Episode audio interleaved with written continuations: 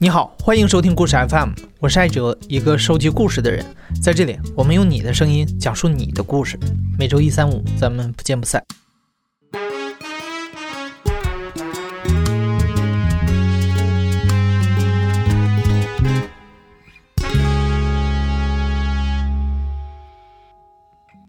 我们都知道，在以色列、韩国和台湾地区都有强制服兵役的制度。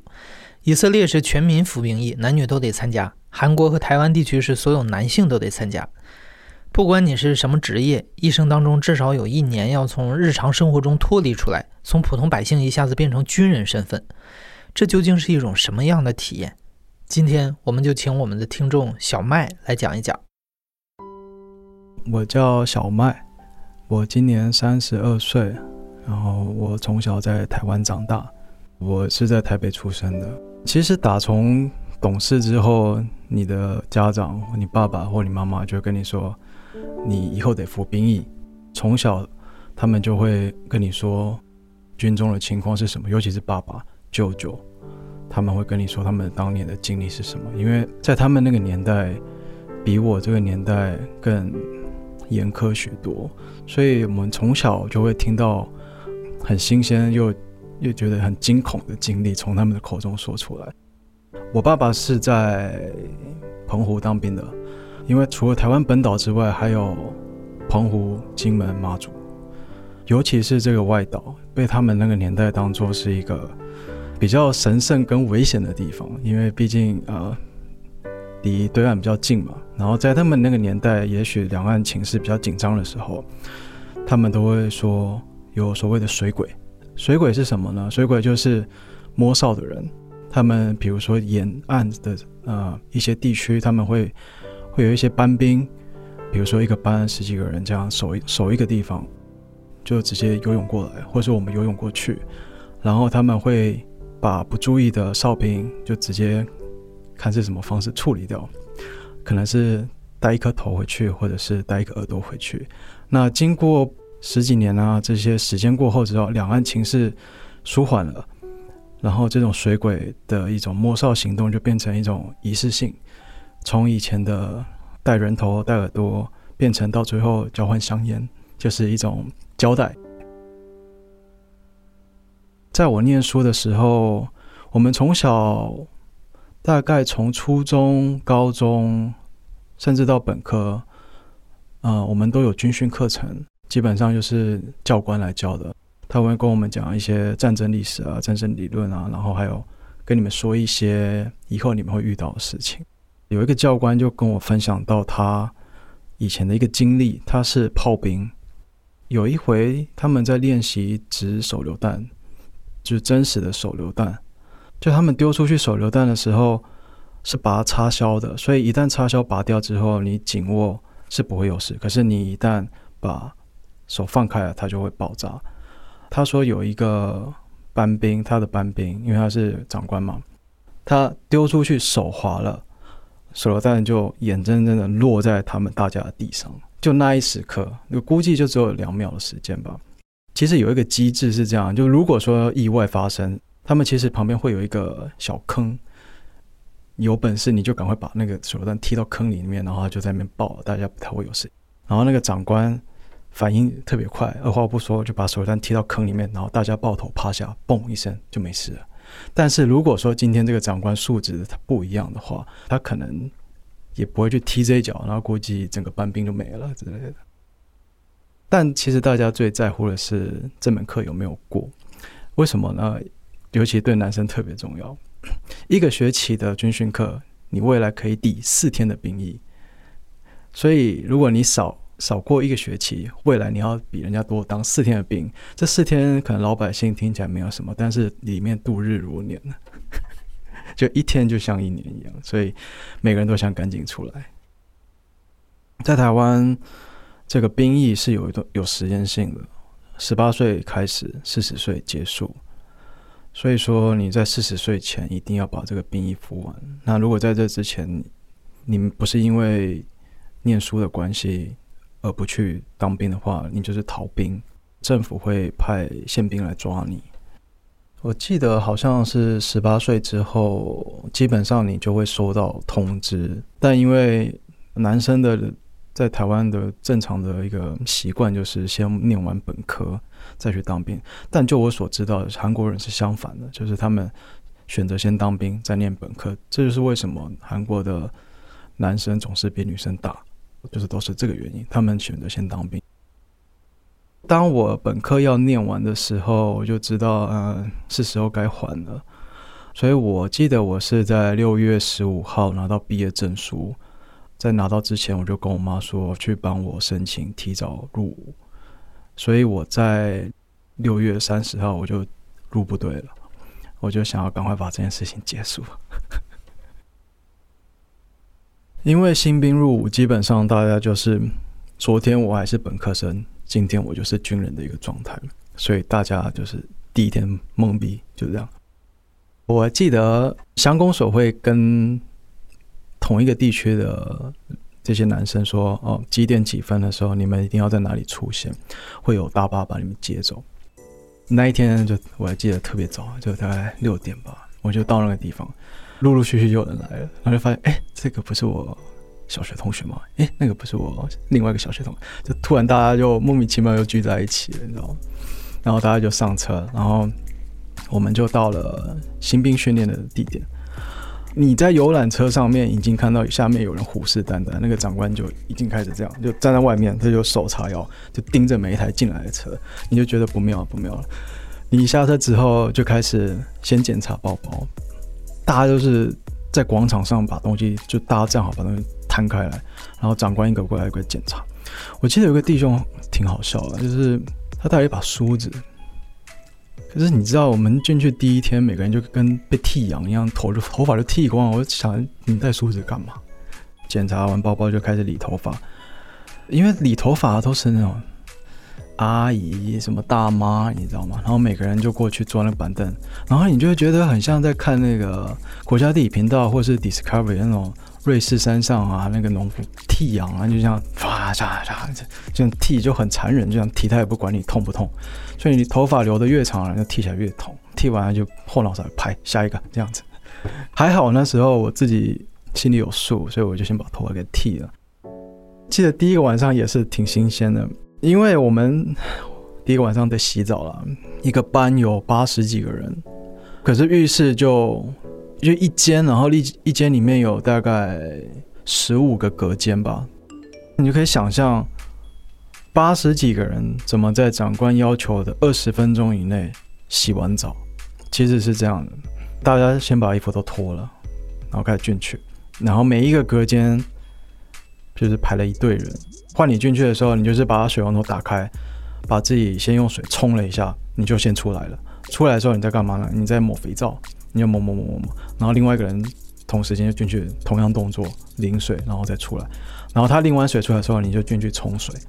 淋浴间就很小，你知道吗？所以你知道吗？大家肢体上碰触避免不掉。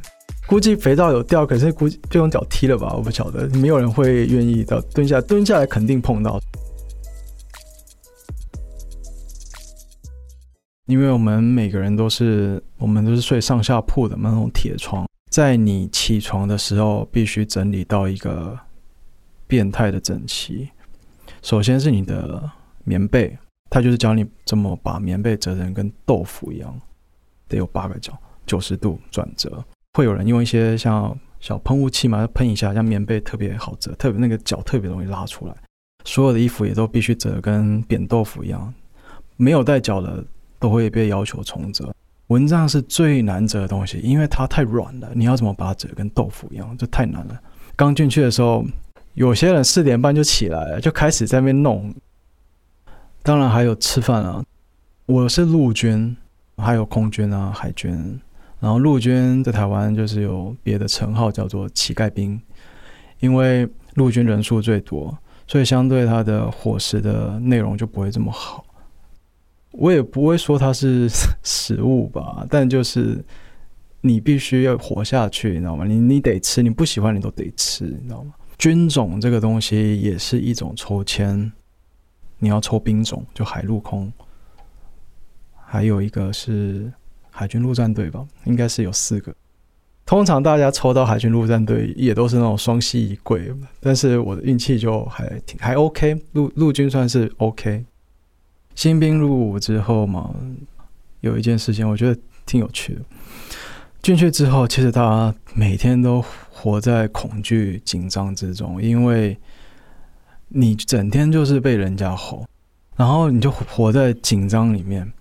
所以呢，紧张会导致什么？便秘。这是一个很常态的事情，可是大家很难跟其他人表明的事情。但是长官心里有数，他看多了，他就知道你们会便秘，知道吗？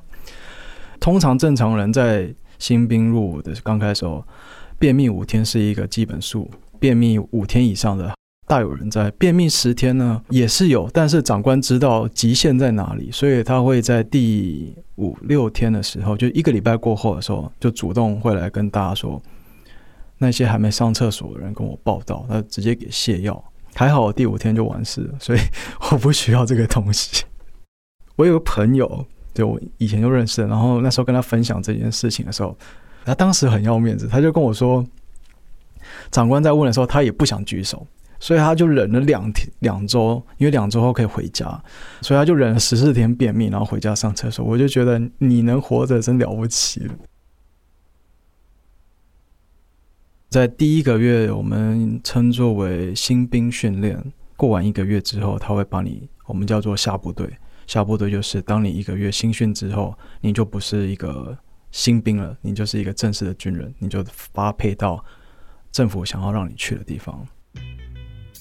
我们在第一个月结束新兵的时候，最后最后一天，就是大家印象深刻的抽签。就是所有的光头就坐在那边看着一个大荧幕，长官就叫号，叫到你的时候你就上去。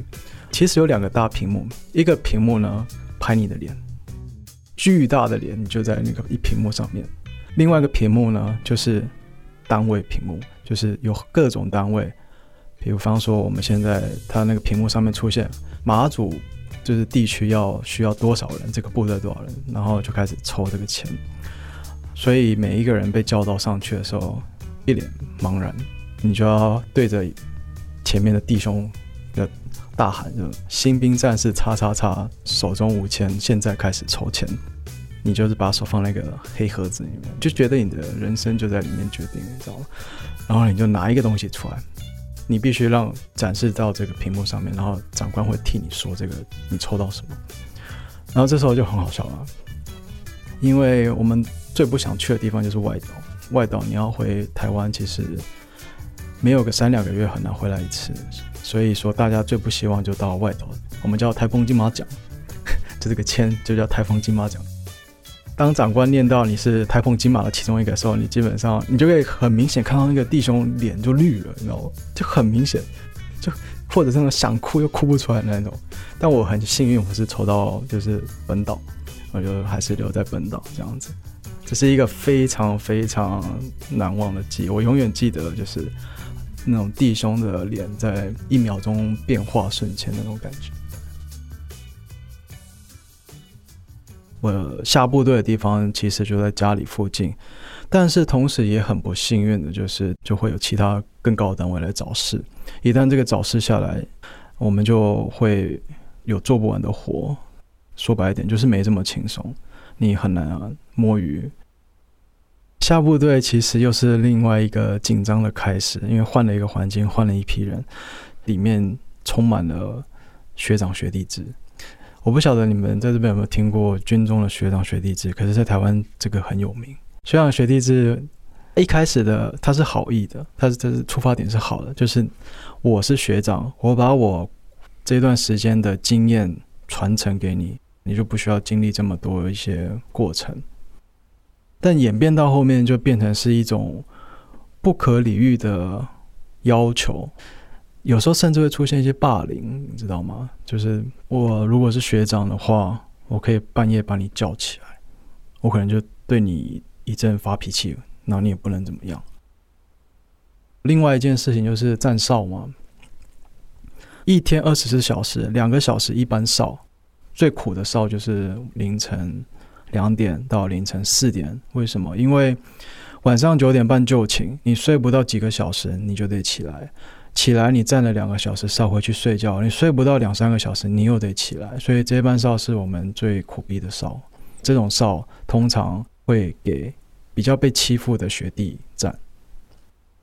我永远记得我舅舅跟我说过，就是有两个原则，你做得好，你就能平安在军中。一个就是做一天和尚敲一天钟，第二个就是不要跑第一，不要跑最后，跑在中间就好。然后我就靠着这两个原则过得不错。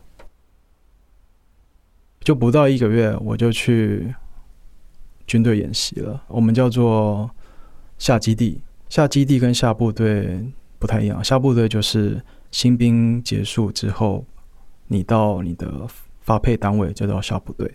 下基地就是算是军事操演的一个过程，因为下基地是真枪实弹的，所以会特别特别的辛苦。我当时是炮兵。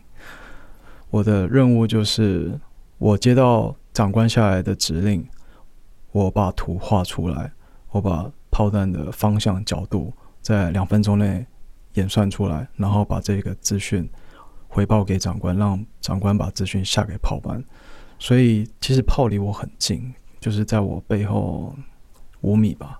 炮兵呢，最大的困扰就是呃不能戴耳塞，因为下口令都是用喊的。你戴耳塞，你听不到口令嘛，所以你就只能听了这些炮的轰炸声，就都一直耳鸣，一直耳鸣。尤其是炮手，他们是离炮最近的。当他们要退伍的时候，他们讲话就越来越大声，因为他们耳朵越来越不好。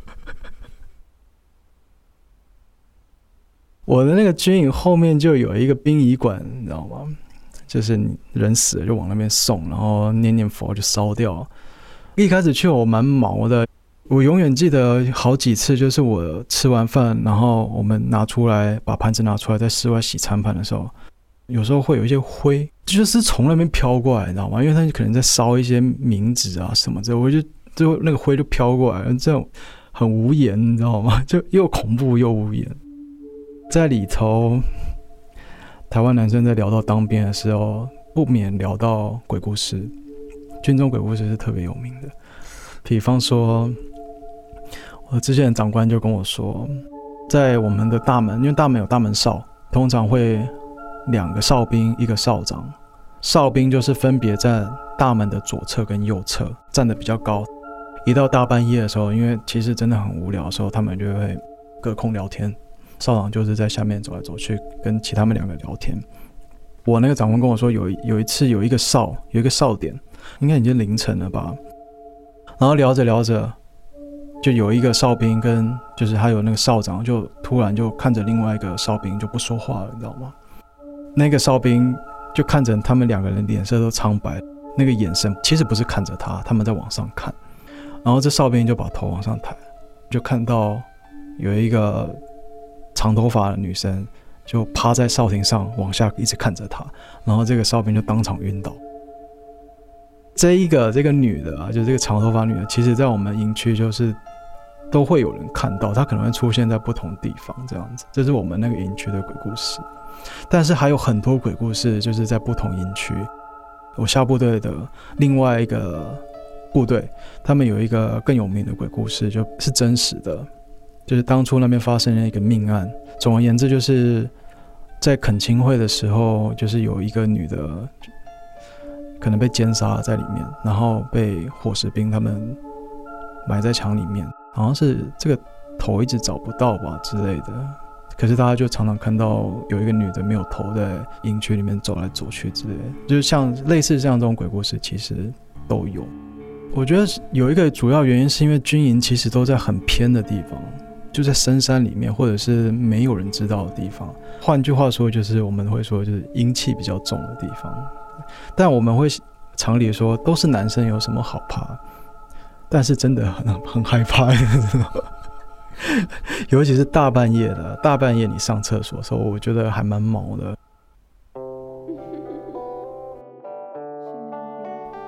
有一件事情，其实我觉得也是大家只要当过兵的都蛮清楚的，就是感情问题。在当兵之前，你还没进到部队的时候，你可能都都有女朋友，可是你。到部队里面，你没有智能手机，你打电话时间被受限制，你基本上可能两三个礼拜回去一次。所以说有很多，我们都说兵变，女朋友在你当兵的时候跟你分手，这其实对所有台湾男生来说，大家心里都明白。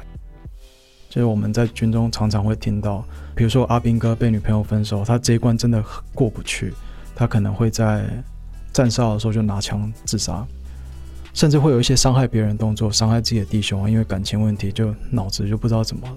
我自己的经历是。我记得我快退伍之前，因为一个部队有好几个连嘛，我隔壁的连有一个弟兄，我跟他我不认识他。有一天，他们就说这个人死了，在家烧炭自杀，因为女朋友跟他分手。我有不错的就是女性朋友，我们就是朋友嘛，跟我说他想跟他在当兵的男朋友分手，我就先阻止他。那时候我也在当兵，我说你先缓一下，先缓一下，你要想清楚，这是这是很严重的事情，你可能不觉得。因为你身在外面，你又是个女生，你无法体会到身为一个阿兵哥在军中的感觉。这是我必须替台湾所有阿兵哥声援的一个事情，就是你千万千万不要轻易的跟你的男朋友在当兵的时候分手，这是很危险的。如果他就剩一两个月就退伍了，你一定要撑住，你就当做帮一个人，你知道吗？我当时有女朋友啊，但是我过得挺好的，所以我我算是个挺幸运的人。其实我们快退伍的时候，我就会体验到什么叫做爽，什么叫轻松，就觉得在营区里面没有人可以阻挡我。比如说早上起来，我就不太折棉被了，就是我睡觉起来之后，我把这些乱糟糟的东西塞到一个隐藏的柜子，然后拿一套早就折折好的东西放在那里，所以我永远十分钟之内我就好了。这些举动，这些行为。只有学长可以做。你一个新来的弟兄学弟，你这样做的话，你死定了。对你绝对被学长弄到不行。其实我体能特别好，虽然说我比较看起来瘦小，但是我特别会跑步，我特别会做引体向上，然后俯手撑这些我都特别好，都是满分。然后长官就发现这个事情，因为那时候我们下基地的时候必须做整个部队的体能测验。连长官都得做，连营长、连长全部都得做，我们都得去测验中心做。他有一台机器，你撑在那之后，然后有一条红外线先扫过你肩膀，它定了这个高度，然后等到你接下来每一下你都得达到那个高度，它才算一下、两下、三下。有几个长官虽然说他们是长官，但他们体能没有那么好，会有几个长官我会帮他代考，所以等到我快退伍的时候，部队又要下基地了，我们的长官故意不让我走。因为我们下基地之前必须做体能测验，他需要把这些每整个营区说阿兵哥体能平均值拉高。我最后一天还在替他们做体能测验，我其实很不开心，因为我觉得说你把我用到最后一刻，你知道吗？所以我那一天做完体能测验，我中午就我就打包了，每个人都有一个黄埔大背包嘛，里面有所有的军用品、鞋子啊、制服啊，各种各种东西。那我就整个包包丢到垃圾桶，拍一拍，我就走路回家，一个都不带回家。然后我就双手空空就走回家了。哎，要走之前都不可以好聚好散，你知道吗？硬要把我留下来做个体能测验。我退伍的时候是一一年，我有个经历，就是我有个不错的弟兄，就挺好，他人也挺好的。然后我刚退伍的时候，我们都还有联系。后来有一天，他说要请我吃饭，然后我就想说好啊，吃饭啊。可是我不知道他开始干保险，刚吃没多久就开始跟我推售那种保险的产品，我就觉得，哎，连朋友做不成了吗？就这样子，你知道吗？所以后来我就再也没就没有再跟这个朋友联系，很难在在这个革命友谊时间结束之后继续革命友谊，我觉得不太可能。我个人觉得，就是兵役，虽然说我不喜欢，我觉得他在浪费我一年的时间。我，但是从另外一个角度来看的话，我觉得这是一个挺挺有趣的人生经验的。这是一个一年的故事。所以台湾的男生，蛮有趣的现象就是彼此第一次见面或刚认识的时候，除了就是交换一支烟之外，还会问说你在哪里当兵的，然后就开始瞎扯。会是一个台湾男生之间的话题。如果说你跟我差不多的话，我们就会惺惺相惜。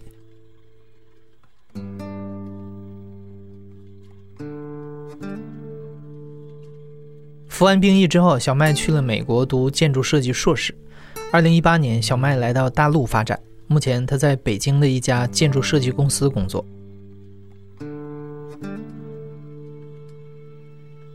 你现在正在收听的是《亲历者自述》的声音节目故事 FM，我是主播艾哲。本期节目由我制作，声音设计孙泽宇。感谢你的收听，咱们下期再见。